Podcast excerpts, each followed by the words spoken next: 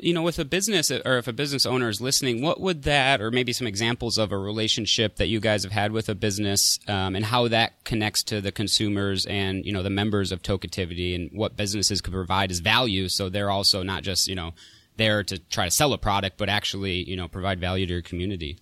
Yeah, absolutely. So there's there's a handful of ways. Um, a really fun way to connect with the community is to just sponsor one of our events, and you know the socials particularly is about creating an experience. So um, you know, if if a company wants to bring a table and just have some swag and just stand there and meet people, that's going to be amazing. They're going to have a really great time and have a ton of amazing conversations. It's not like a regular stiff networking event, and there is cannabis consumption on site, by the way. So um, I think people's barriers come down a little bit, and a special connection is made through that outlet.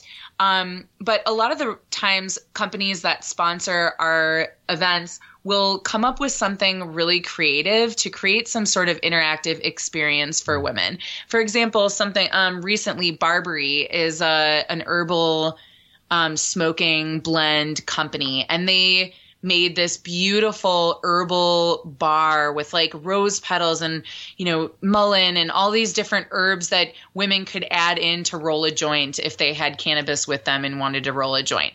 And like how cool is that? You know it's like wow i didn't know that this was even a thing. And this is what that company does. They mm. sell these you know these they sell these pre you know packaged things at dispensaries and they want to work with cannabis companies but this was a really cool for way, way for them to actually show women what their intentions were